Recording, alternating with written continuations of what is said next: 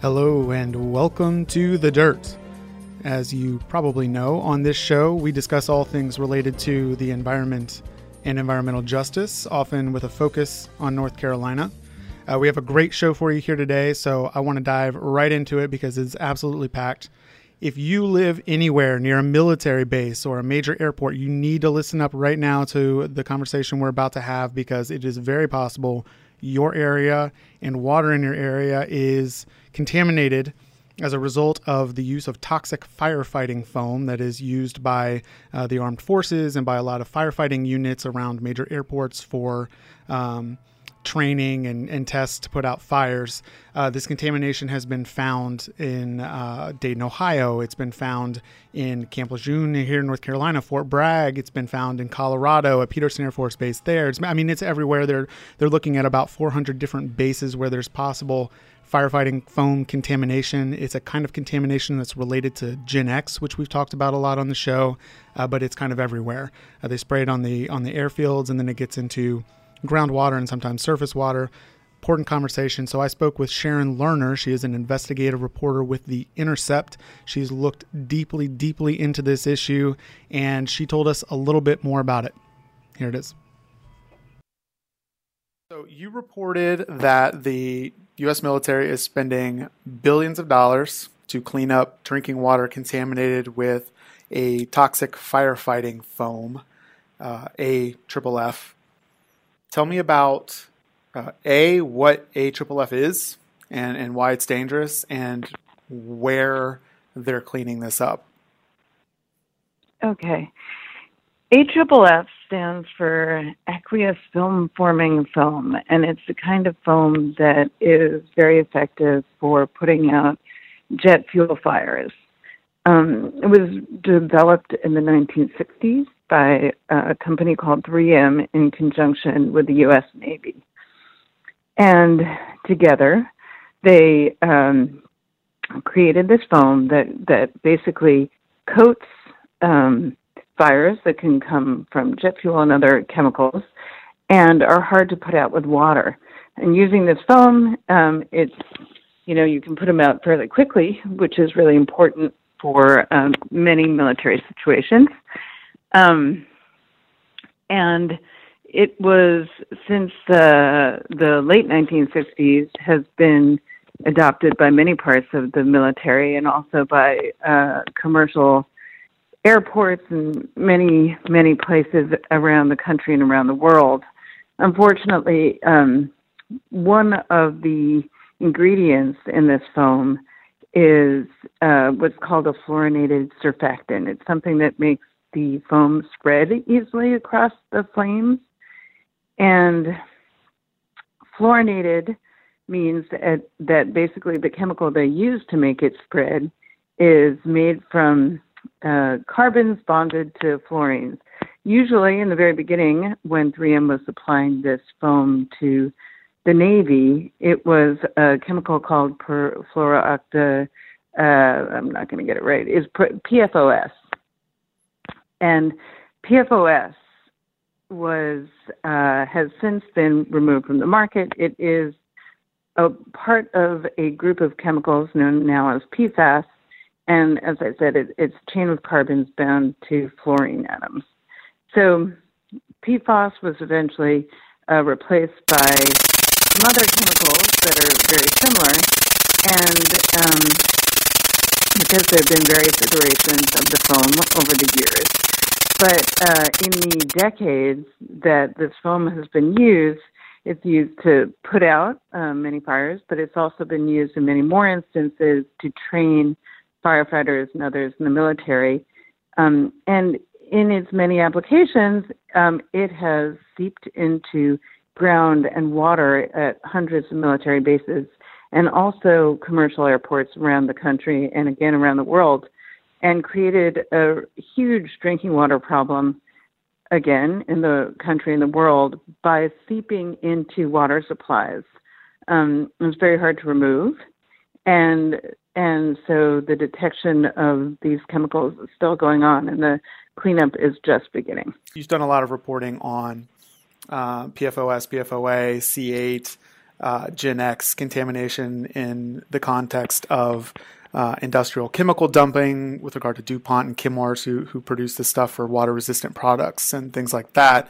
And I know, you know, we've talked a lot on our show about the, the DuPont Chemours transition from um, C8 to GenX. And it seems like that's mm-hmm. kind of the parallel that's taking place here. DoD has moved from super super dangerous PFOS to this other thing that they're claiming is environmentally friendly that is actually also mm-hmm. really dangerous. That's that's another thing that struck me about what you have reported is the the what appears to be a, a, a long decades decades long history of deception on the part of the chemical industry with regard to the safety of of both PFOS originally and then also the, the newer iteration of it. Is that accurate? Yeah, I mean, it's so you know, there's a lot there. The transition from PFOA to GenX, um, as you know, DuPont phased out, uh, and and uh, eight chem, uh, chemical companies in total phased out PFOA. Uh, in two, um, there was officially the deadline was 2015, but for DuPont, what they did was they, as they were phasing out PFOA. They were phasing in GenX, which I know has become a huge issue for you you guys down there. Um, it's you know what's complicated about this, and when you look at the um, when you look at the documents involved uh, in the 2009 introduction of GenX as a you know a formal product with with the EPA, you can see that um, it's not out and out dishonesty. You know, it's more a spinning of an interpretation of the science, um, you know, compounded by a secrecy. So if you, you know, they EPA ends up uh, conditionally, essentially approving GenX with requirement that certain tests be done, and the tests are done. Um, and and I uh, ended up writing about some of those tests when I first reported on on GenX and, uh, a couple of years ago, when before it was found in North Carolina, and found that you know DuPont had done the test that it promised to do, but those tests actually found that it caused some of the same problems that PFOA does, and they did what they were supposed to do. They handed it into the EPA. What did the EPA do though? They filed them away and nothing happened um, with the replacements for uh, the perfluorinated chemicals in uh, firefighting foam, and what they're doing in the military is they're phasing out PFOA and PFOS and phasing in these shorter chain replacements that are basically based on C6 and shorter chemicals. Um, and it's this very slow hulking process because it's the the whole military, uh, lots of you know lots of bureauc- bureaucratic sort of hurdles in this process. But as they're slowly, slowly doing this, it's become quite obvious, I think, to most people in the scientific community that the shorter chain chemicals, much like GenX, have, and, and GenX, we should say, is also a shorter chain chemical, have the same problems. Um, and not, and so, but it does get complicated in that, you know, they they have a leg to stand on when they can when they're trying to say, it is safer in that they last for uh, shorter times in the body, perhaps in some cases, not all cases for these shorter chain chemicals. The problem is that if you're going to continue to be exposed to them, as we all are, it doesn't really matter if it exits your body, if it's continually re entering your body. And besides that, there's no need for us to be exposed to that. We can get to that soon. But the other thing is that all of these chemicals, regardless of the, the length of their chain, persist indefinitely in the environment. And that's that's a huge issue as we begin to understand their uh, the range of toxic effects they have on humans and animals. You know, it's it's really important to try to wrap our heads around what it means to be and introducing these chemicals into nature, nature and humans that will last forever. Right, and I've I've read reports that they've you know they've discovered perfluorinated compounds in the brain tissue of polar bears in Greenland, and yeah. scientists estimate yes. you know that, that, these chemicals will outlast the human race. Um, uh, they, they, will. just they yeah. don't break down, and and we only are touching on a couple of the kinds of molecules within these. Um, you know the the PFAS family here, and one thing that you wrote uh, was that the Department of Defense is they're addressing the PFOA and PFOS uh, contamination in, in their cleanup efforts, but not necessarily other chemicals. Is that right?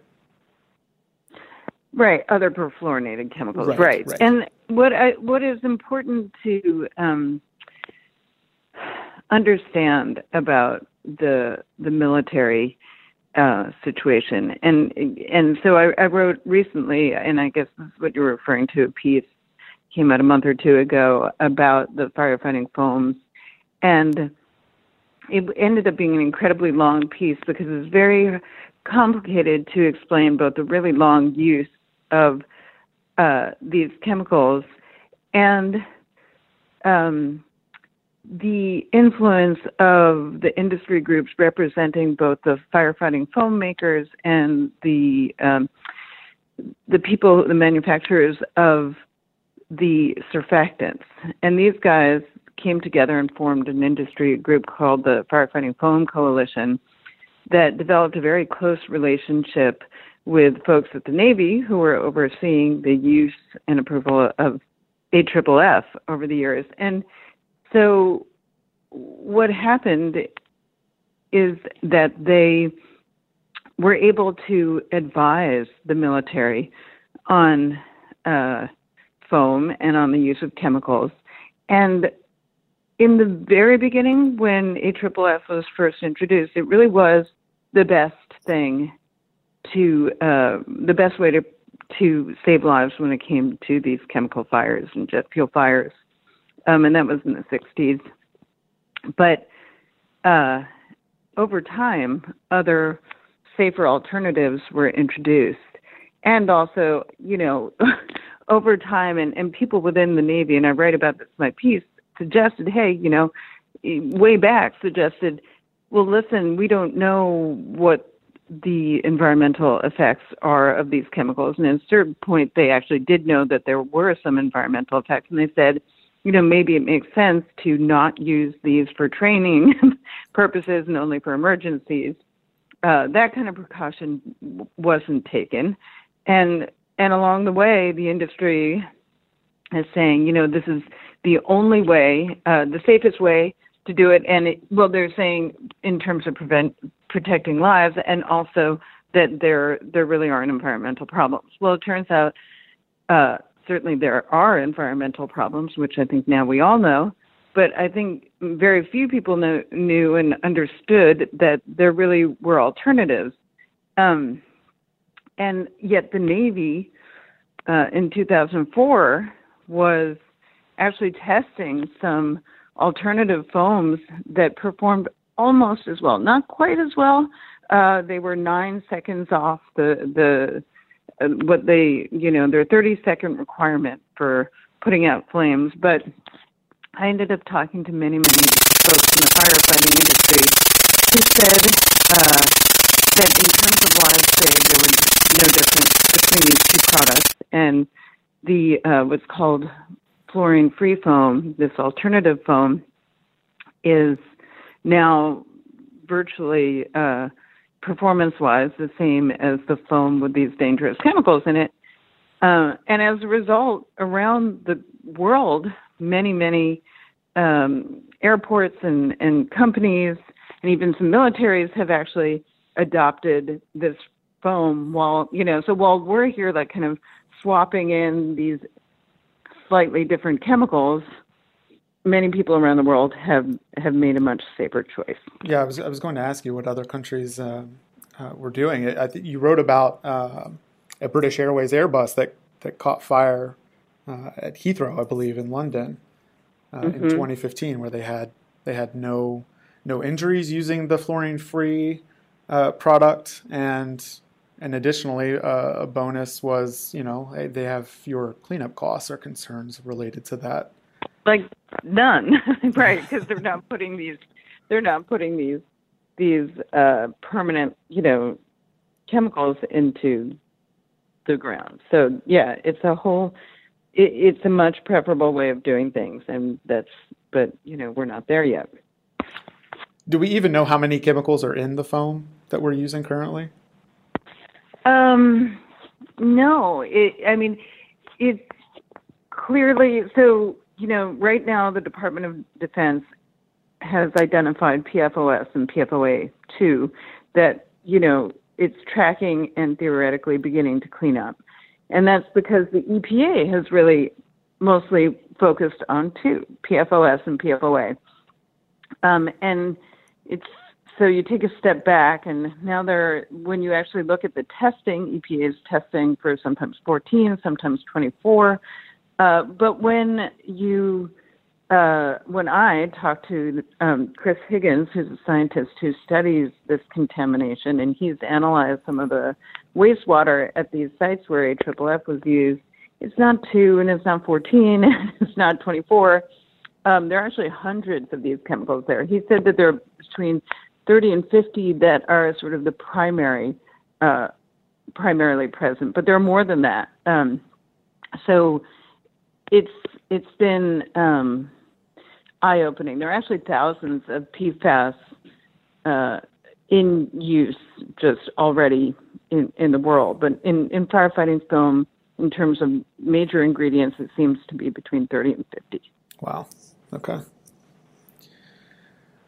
Well, I think uh, that helps us uh, begin to kind of get a get our arms around understanding the issue. Uh, as I've as I've mentioned to folks, your your work not just on the firefighting foam, but on you know the the all of these um, chemicals and compounds has been extensive and really really thorough, and it's absolutely a go-to resource for people who uh, who want to to learn more about the issue and, and get up to speed on it. So, thank you for all the work yeah, that thanks. you've put into this. It's been incredible. Thank you so much. And I would just say the easiest way to find it, if anybody is trying to find it, we have like a separate page for that series on the Intercept called they Google the Intercept and Teflon toxin. It'll pop up and they can look at it. Teflon toxin at the Intercept. Perfect. How about Twitter? Yeah. Uh, I'm at, at Fast Learner, but there's no A in Learner. Perfect. Okay. Thank you, Sharon, for talking to us today. I really appreciate it. All right. My pleasure. Take care. Bye. Thank you so much to Sharon for speaking with us. Uh, we have got a lot more in store for you today. When we come back, we're going to be discussing private security firms and what their role has been in suppressing opposition to pipeline construction and now getting into emergency responses to natural disasters, uh, some of which are exacerbated by climate change. So there's a weird kind of connection between suppressing people who are opposing things that would prevent climate change and then profiting from uh, the natural disasters exacerbated by climate change. It's a really interesting discussion uh, with Alleen Brown, a reporter who's been looking into it. We are also going to have a panel in the studio to talk about some awesome book recommendations. International Children's Book uh, Day is coming up on April 2nd, and World Book Day is coming up later in April. And we're going to discuss some of our favorite children's books related to the environment, science, social justice, that kind of thing, as well as adult level books. And Matthew Starup, our Neuse Riverkeeper, is here. He's going to give us a couple of his recommendations, and we'll have some other people in here too. What do you got? Stay, stay tuned. It's going to be really fun. Yeah, something good? Yeah. All right. He might even read a passage from a book. It's going to be fantastic. Um, so you are listening to The Dirt on WSHA FM. We are 88.9 in Raleigh, 102.1 in Rocky Mount, and 102.3 in Fayetteville, North Carolina. We're going to take a break and be right back. Thank you. Welcome back to The Dirt. A reminder that you can find our show on iTunes and on SoundCloud. Just search for The Dirt. You can also find us on Twitter at The Dirt FM. Uh, we'd love it if you, you know, uh, reviewed the show and followed us on Twitter. It would be fantastic. I want to turn uh, now to a new subject, one that doesn't really get a whole lot of conversation international militarized private security firms profiting from both suppressing efforts to stem climate change as well as from emergency relief efforts necessary in the wake of natural disasters exacerbated by climate change. I spoke with The Intercept's Alleen Brown about one such firm headquartered here in the Triangle that played a role in the Dakota Access Pipeline uh, and, and also in the aftermath of Hurricane Matthew down here in North Carolina. Here's what she had to say about it. TigerSwan. It is a mercenary security company best known for, as you write, efforts to suppress indigenous led resistance to the Dakota Access oil pipeline. So, and, and, listeners here are probably interested in knowing that they are they're based out of Apex, North Carolina, which is just a stone's throw from from where we broadcast uh, in downtown Raleigh. Give us a little more background about TigerSwan, what its role in that fight was, what its origins are. Um, just just let us know who they are. Sure. So Tiger Swan is a private security firm that was find, founded by um, this commander of the Elite Special Operations Unit Delta Force, James Reese. Um, so Reese has staffed this company, um, you know, heavily with ex special ops military members um, and you know mili- military members of other backgrounds as well. Um, you know, much of their work has been abroad, particularly in Iraq and Afghanistan. Um, but you know, in in 2016, they got a contract to provide security for the Dakota Access Pipeline um, for Energy Transfer Pipe Partners, the pipeline parent company. Um, you know, they uh, they were hired to kind of manage this half dozen or so security companies that were on the ground um, in North Dakota, Iowa, Illinois, and South Dakota. Um, and the Intercept, um, where I'm a reporter, uh, received a leak of about 100, more than 100 uh, daily situation reports to describe the work that they were doing every day and um, and really the intelligence that they were gathering on the activities of um, these protesters. Um, so what the documents show is that um, the the TigerSwan operatives were really seeing this movement through a military lens. You know, um, one of the documents describes the movement as an ideologically driven insurgency with a strong religious component, and you know compares the um, water protectors at, to um, kind of jihadist insurgents. Um, you know, their analysis was was something that they shared with law enforcement. Um, you know, we also, my colleague Will Parrish um, received more than 1,000 documents through public information requests that show that versions of these reports were shared with um, with law enforcement. So they were really trying to influence the way that uh, public officials were behaving. Um, you know, the documents describe aerial surveillance, radio eavesdropping, as well as infiltration of camps and activist circles. So, you know, TigerSwan operators posing as uh, water protectors and entering um, these protest spaces.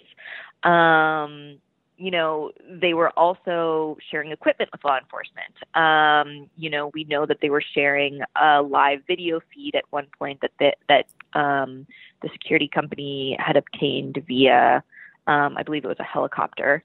Um, and they also shared vehicles, you know, for example, little four wheelers. Um, Tiger Swan also engaged in um, a type of propaganda campaign. Uh, they were uh, in their reports they mention um, working with this guy that created you know, essentially fake news. He created a Facebook page where he was posing as um, kind of, you know, bizarro news anchor and um, providing, you know, he, he said his goal was to provide local Iowans with updates on, um, you know, the the activities of local um, pipeline protesters.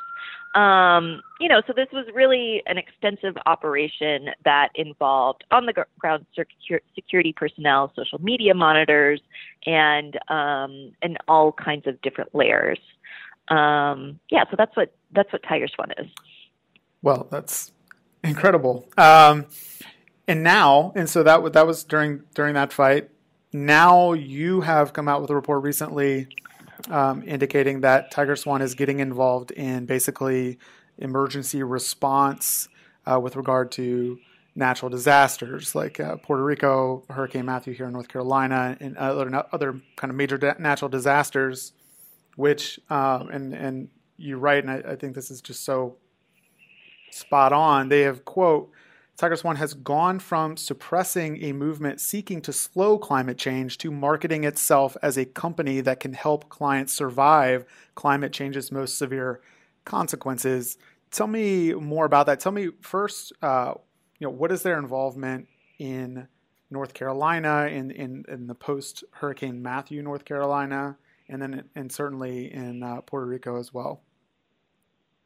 Yeah, yeah. So I mean, I think that you know, these companies are really built to profit off of disasters of different kinds. So it's natural that they would be interested in getting a piece of this market, um, you know, related to climate disaster. So, um, you know, in the last couple months, they've been heavily promoting um, their capabilities in terms of disaster relief in these blog posts.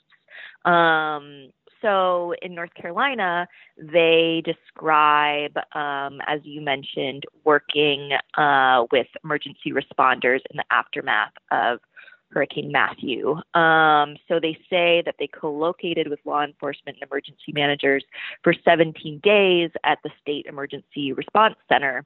Um, you know, kind of providing resources such as tracking devices, satellite phones, um, uh, and and other resources um, to um, to support the North Carolina National Guard personnel, um, state highway patrol units, um, and other you know rescue teams. Um, you know, we asked the uh, the the North Carolina um, Emergency Management Department what their collaboration with TigerSwan like, and the spokesperson said that the agency had used TigerSwan's technology on a test basis twice, you know, placing tracking devices on some vehicles during winter storms in early 2016 and during Hurricane Matthew. Um, you know, the the department said there there is no contractual relationship with TigerSwan. They were paid this flat rate to rate to use this system on those two occasions um, and haven't been used since.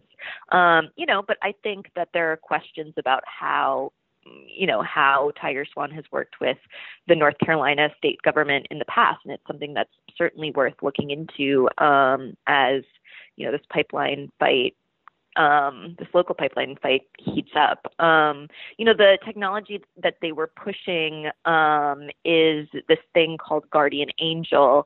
Um, essentially, it's a, a, tracking platform. So, in its simplest form, you can download this app on your phone, and TigerSwan will sort of track you. And so, if you get in trouble, you can hit this um, sort of like panic button and ostensibly someone from TigerSwan will make sure that you get relief. So, you know, instead of dialing 911, you would be calling TigerSwan. Um, you know, we've talked to some former TigerSwan um, contractors that say that the app did not work so well when they used it in uh, North Dakota. Um, there's another form of Guardian Angel that's sort of like devices that can be attached to vehicles or sensitive shipments, again, for the purpose of kind of tracking um, location. Um, but yeah, I mean that's just what they're promoting publicly. It's I I think it's important to remember that we would know very little about what TigerSwan was doing in um, in the Dakota Access Pipeline fight if there hadn't been this leak. You know, we would know next to nothing. In fact, you know, TigerSwan didn't even have a license to operate as a security firm in uh, in North Dakota during all of this. They're now facing a lawsuit um, in in North Dakota uh, brought by the the private security licensing board um, for for not ever obtaining this license. You know, TigerSwan has denied that they even provided security state security services in North Dakota, despite you know this huge body of evidence that suggests they did. They, they've said that they provided IT consulting and um, management services. So yeah, so I think that it's important to really scrutinize what they say they're doing. Wow, and and not just TigerSwan, there are other private security firms as well. That and it sounds like uh, from some of the reporting you describe in Puerto Rico that these these kind of out of state firms um, they don't identify who they are. There are concerns about you know trampling on uh, the rights of uh, folks who are living in the places where they're showing up. Uh, definitely sounds like something that needs um, a lot more transparency. Yeah, definitely. I mean, and that's a point that um, an attorney from the Center for Constitutional Rights underlined um, for me that you know in in these crisis scenarios, um, accountability is frequently sort of like swept away. You know, when everyone's sort of just responding, um, it's there's a lot less uh, accountability for for the various actors, both private and public, that come swooping in. Um, so yeah, Puerto Rico certainly. You know, we know that TigerSwan um, was was working there to some degree. Uh, you know, providing their um, their guardian angel services to various actors on the ground. Um, but you know, there were many other private security firms there as well, and um, like you said, there's there's little transparency as to who exactly they are and what exactly um, they're allowed to do. Um, and you know, in terms of uh, private security assigned to pipelines in the U.S., um, TigerSwan has been having some trouble um, getting getting the license. You know, in, Louisiana, for example, they have attempted to get a license to work as a security firm, but were denied this license application uh, because of what happened in North Dakota. Um, and so, you know, even if TigerSwan fails to get the licenses it needs, the contracts it needs to continue doing the type of work it did in the Midwest, um, someone else will step in in their place. You know, maybe it will be a firm that is hiring uh, off duty police officers instead of military members. Um, but that raises other kinds of questions about the blurred lines between the public and private um, spaces. Absolutely, and we've got as uh, as I'm sure you know the Atlantic Coast Pipeline, which they're beginning to cut trees uh, in North Carolina to prepare for the full construction of that. Uh, it's remains to be seen what kind of a protest there will be, or whether or not a firm like that could be brought in, um, you know, in the next year or so, with regard to that issue. Uh, and that and that was going to be another question. Is you know, it's not just TigerSwan. It's it's the it's the this whole concept of the private security firm and what they're being utilized for. Are there other specific firms that you know we should be looking out for, or do you know, um, you know what what the future of TigerSwan holds um, beyond its current troubles? Um, I mean, I think that whoever's working on the Atlantic Coast Pipeline, you know, you, there there should be a close eye on on what they're doing. Um, you know, the thing is, Tiger Swan, like we don't know how TigerSwan is going to respond to you know whatever difficulties they're having entering this market. Um, you know what we've seen for other companies like um, Blackwater, for example, this uh, sort of notorious private security firm um, manned by military, ex-military uh, personnel, is that they just changed their name a couple times. You know, so maybe TigerSwan will try that. Maybe it won't be TigerSwan. Maybe it'll be someone else. Um, you know, the name isn't all that matters. And I think, um, you know, I'm not sure what private security licensing looks like in North North Carolina. It's very different from state to state, but it's worth um, looking into who's getting licenses and and what can be discerned about um, about how the companies um, are staffed.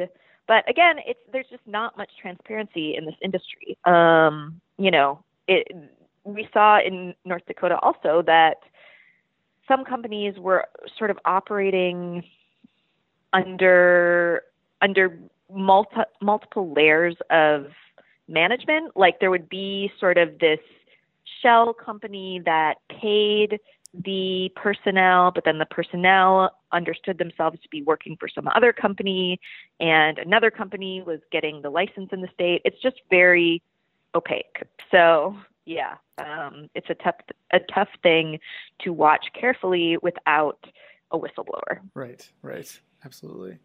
Okay. Well, thank you very much for um, filling us in about TigerSwan. And where can we find more of your work? Because you've done a lot of work on this particular issue. Um, yeah, so you can find my work at theintercept.com. Um, all of our TigerSwan reporting, which I did with two other reporters, Ali Chase Berry and Will Parrish, um, can be found under our this oil and water heading. So yeah, if you search oil and water, The Intercept, you'll find our full 12-part series. Fantastic! Everybody should check that out. All right, uh, I appreciate it, Alleen. Thank you very much for coming on the show yeah, thanks so much for having me. Thanks again to Alleen. Uh, it was a fascinating conversation and definitely will uh, stay on that subject as we continue uh, the show in the months ahead. Uh, we're going to shift gears quite a bit going into the next segment. I think it's been pretty heavy so far. So we're going to lighten it up a little bit and we're going to talk about some books, uh, some kids' books, some adult books. Uh, Matthew, are you vocally warmed up? Are you yes, I have my reading voice ready. Okay, because we're gonna do some like kind of reading rainbow my James. Earl Jones here. Really? Well, all right. We'll go to a break. Thanks, y'all. Welcome back. We are headed into the final segment of the show today, so thank you for sticking with us. We're going to close out with something fun, something that I, I think is fun anyway. Uh, coming up on April 2nd is International Children's Book Day and April 23rd is World Book Day. So I thought it would be great to bring in some folks to talk about their favorite kind of environmental, science, social justice uh, themed books for children and for adults. So in the studio, joining me to talk about some of our favorite books, we have Grady McCallie, Policy Director with the North Carolina Conservation Network. Hello, Grady. Good morning. Happy birthday, Grady. I know you hate it when people say that, but I'm going to tell you anyway. Happy birthday. Uh, Beth Messersmith, the Senior Campaign Director for MomsRising in North Carolina, is here. Hello. Hey, thanks for having me. And the aforementioned Matthew Starr, your Upper Neuse Riverkeeper, is in here as well. Uh, thank you all for being here.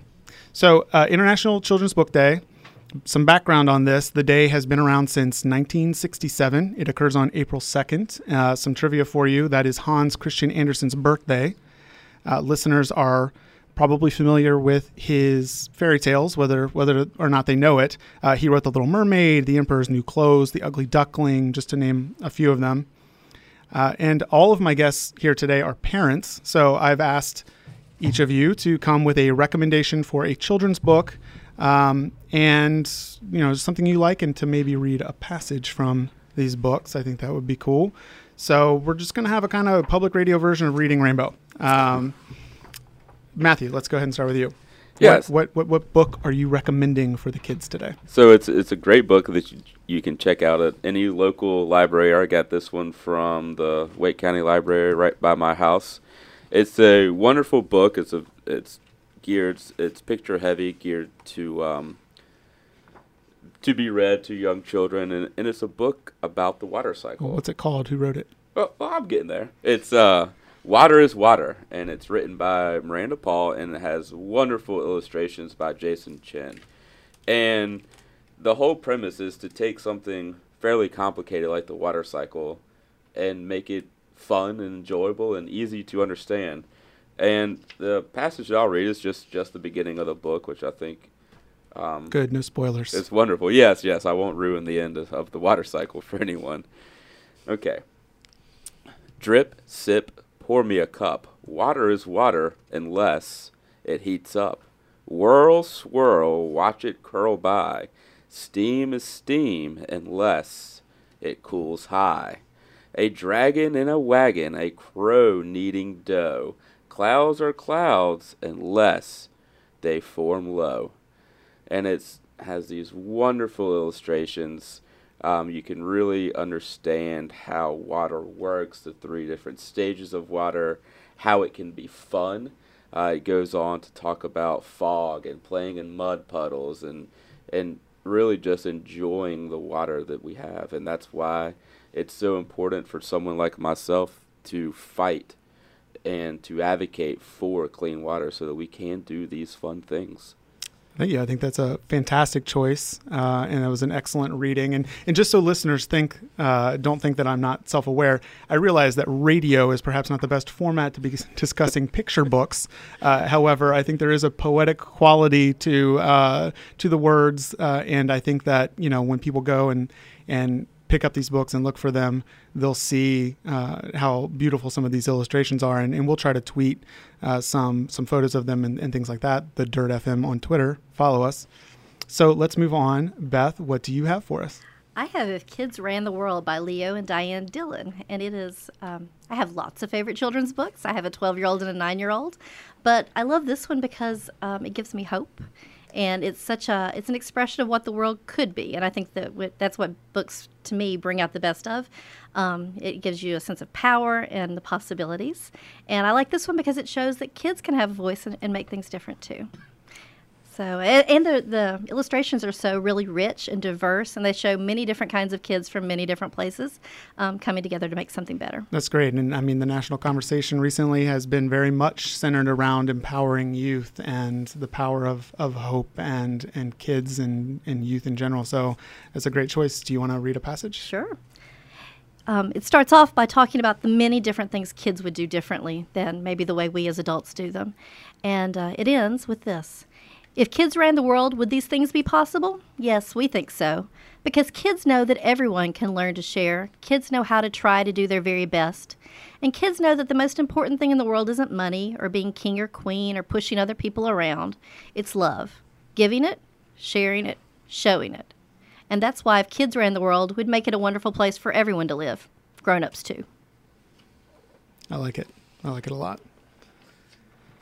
Grady, you're up. So the book the book that I brought today is a book called Pond Circle. It was published in 2009 by Betsy Franco with illustrations by Stefano Vitale.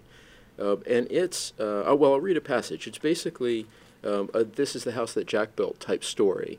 And each page builds on the page before. So here's one from about the middle of the book. This is the skunk, the shy striped skunk, that caught the snake, that swallowed the frog, that gobbled the beetle, that ate the nymph that nibbled the algae that grew in the water that filled the pond by Anna's house. And the, the, there are two reasons I like this book. One of them is that as it builds, what you get is actually a food web. So it's a way of introducing the concept of the food web that, that the plants at the bottom are eaten by animals and going up the food chain. Um, and and then I, I, won't spoil it to see where it ends at the top. Uh, and then the other reason I like it is you, you can't see this as I'm talking about it, but the pictures in this book um, are done in oil on wood, on plywood. And you know how plywood has ripples in it of darker and lighter color, and the they come through the oils. So um, whenever there's water in the background or sky in the background, you see those ripples, and they form the ripples on the surface of the water or clouds in the sky. And so it's just a really elegant book as well. That's fantastic. And I think before I mention mine, I think as I'm looking around at all these books, these are all uh, geared for about the same age group, um, early childhood, um, it's not young adult or anything like that. These are, you know, your typical children's picture books kind of thing. Yeah, these but, would work like age probably two to, to eight or so. Yeah, okay. We'll just say, I mean, that's if kids ran the world, that's for all ages, I think. It's, it is. And we actually did a workshop. We have a Martin Luther King celebration over at Northgate Mall with about 3,000 folks every year. And we did a workshop on this, and the kids um, from Durham, and the Triangle, built out what their vision of the world would look like. And so that worked from about, you know, 3 to 13, 14. Oh, that's fantastic. So. Same with yours, Matthew. Yeah, I, th- I think it's maybe towards a younger younger crowd, um, but it's definitely what I like about all these books, and not not going to spoil what you're about to share is, the connectivity that they all have. And so, whether you're you're two or, or eight or thirteen, it shows how we're all interconnected with our environment. And you all have other. you all you all have wonderful reading voices. I, I hope that you're out there taking some time to read to kids, not just your own, but other people too. And for listeners, that's a fantastic way to spend your time and get involved in the communities to to volunteer your time reading to kids. Because personally, I think there's nothing better. Um, the book that I chose is is pretty cliche, but I don't care. Uh, I, I love it. It's one of my favorites. It surely most people have already heard of it.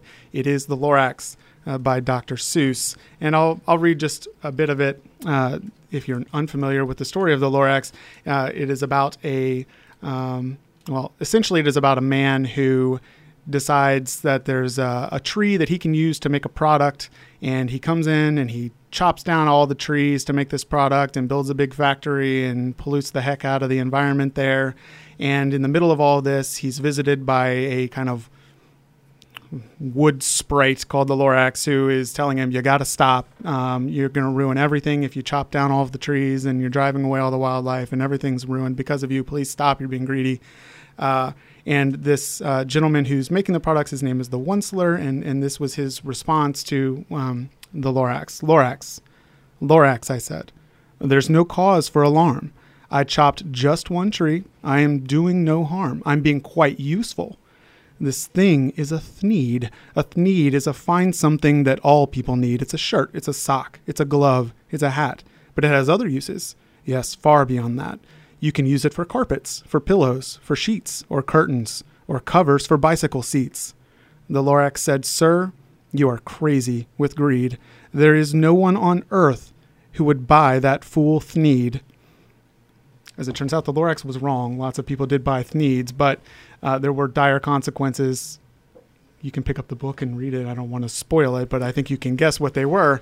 Um, you know, I, I picked I picked this book because not only does it talk about the need to um, to manage our ecosystem, environment, natural resources responsibly, it also hits on themes of uh, corporate greed and exploitation, uh, which I think it's never too early to begin um, learning those lessons and, and instilling um, values that are that are contrary to those kinds of things. But um, thematically, you know, the the Lorax is talking about tearing down um, the truffula tree forests in this um, fictional landscape, and so that segues into the uh, adult level reading book that I chose, uh, which is a novel by Annie Proulx called Barkskins. Um, she is, if you're not familiar with Annie Proulx, she's an incredible novelist. Uh, she won a Pulitzer in 1993 for her novel The Shipping News. Uh, people are probably more familiar with her short story Brokeback Mountain, which was turned into um, uh, an award winning film. And uh, probably most of you recognize that. But Barkskins, which came out just a couple of years ago, is this epic book that crosses generations of people descending from a pair of 17th century French woodcutters in the New World in what is now Canada. Uh, and uh, one of these men, uh, they're kind of indentured servants. One, one is forced to marry an indigenous woman, um, and the other escapes servitude to become a fur trader and then later sets up a timber business. And the book kind of covers the descendants of each of these men over the course of 300 years. Um, some of the people involved are laborers in the timber industry. Some are struggling with the devastation uh, wreaked upon their cultures and ancestral homes at the hands of uh, invasive, uh, other invasive cultures and clear cutting industries. Uh, and then, and then there are perspectives from the other side of that coin: the businessmen who are looking for new trees to cut and who are experiencing uh, the dangers of living kind of on the the frontier and the edges of society. But the across it all is this this backdrop of the world's forests uh, and uh, the characters' mistaken mistaken belief or kind of willful willful ignorance that the forests don't end and that they cannot be depleted, uh, which is echoed in the very some of the very first scenes when they are arriving in the new world. And there's one particular quote in the very beginning uh, one of these two men who's arrived in the new world, he looks and he asks, How big is the forest? And uh, the response is, It is the forest of the world. It is infinite. It twists around as a snake swallows its own tail and has no end and no beginning. No one has ever seen its farthest dimension. And that belief that this natural resource cannot ever be depleted uh, is is what these characters um, continue to return to throughout uh, the novel until modern day, at which they begin to be faced with the realities of that mistaken understanding. So, I definitely recommend it. Barkskins by Annie Proulx. Um, and now we'll turn to Matthew. What's what is your book? What do you have for us? Yeah, so I chose Wilderness in the American Mind in the American Mind by Roderick Nash, and this is a book that I read oh 10 plus years ago, and it really was illuminating to me. I was not a river keeper at the time. I was uh, just a college student trying to figure out what to do with my life, and I picked up this book on a whim and, and read it and read it in a couple days. And it was completely captivating and it really just looks at how humans have perceived wilderness over time and how to get away from the now um, thought that the wilderness is something that is scary or not a place for humans or something to be looked at as over there and not something that's part of us. So it's it's a great read. It's got lots of good historical content um, and really just helps you think about the way we think about natural environments. Cool. Thank you very much.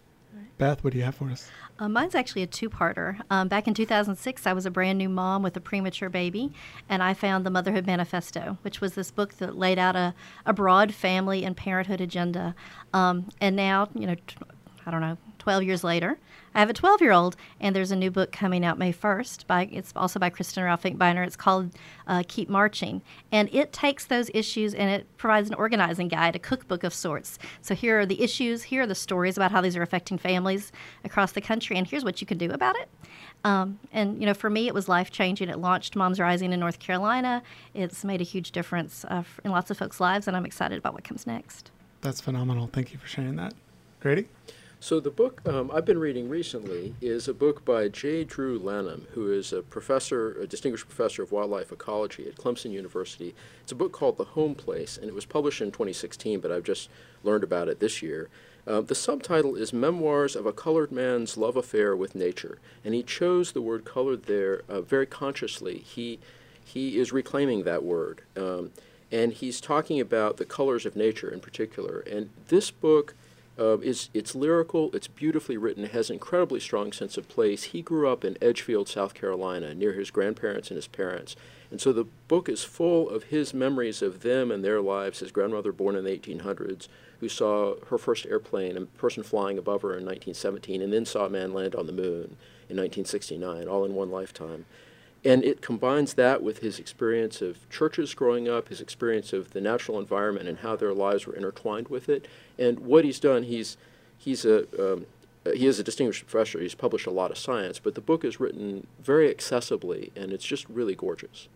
Thank you, Grady. That sounds fantastic, and I absolutely can't wait to check that out.